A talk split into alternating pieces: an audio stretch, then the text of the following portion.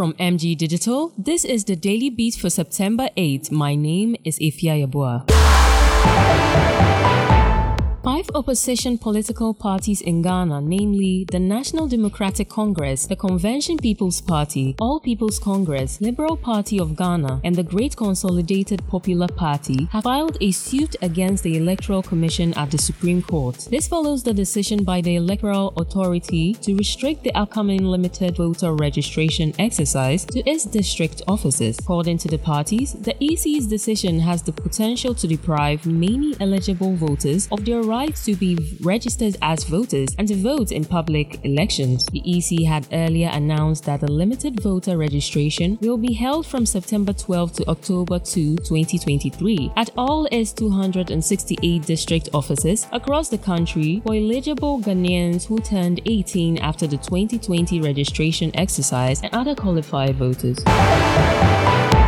Some aggrieved customers of the defunct gold trading company, Menzgold, have disclosed their intention to hold a vigil on Tuesday, September 12. On July 31, the coalition of aggrieved Menzgold customers demanded the arrest of the company's chief executive officer, Nana Appiah Mensah, for alleged fraudulent actions. The aggrieved customers also appealed to the president, Nana Akufo-Addo, to intervene in retrieving their locked up funds. Meanwhile, the attorney general has dropped the old case which was being at the circuit court and filed new charges at the High Court against Nana Appiah Mensah. Customers of Menzgold have had their investments frozen since the Securities and Exchange Commission ordered the firm's liquidation in 2018.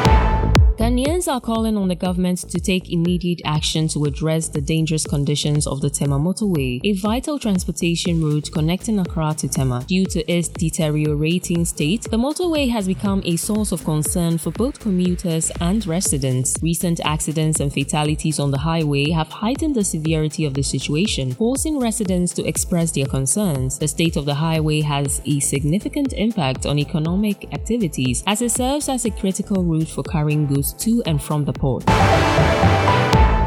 Five most polluted areas in Accra, according to the Enhanced Air Quality Monitoring, are Nima, Makola, Agbogbloshie, Chorkor, and Madina Zongo Junction. These places have consistently had the lowest air quality, with the primary sources being soot from open waste burning and automobile emissions. Professor Kofi Amegah, Professor Kofi Amegah, the Breathe Accra project lead, stated that the pollutants and particulates were detrimental to human health. According to Amegah, a compilation of data from four months of monitoring revealed that pollution in those areas occurred throughout the day with values above World Health Organization standards.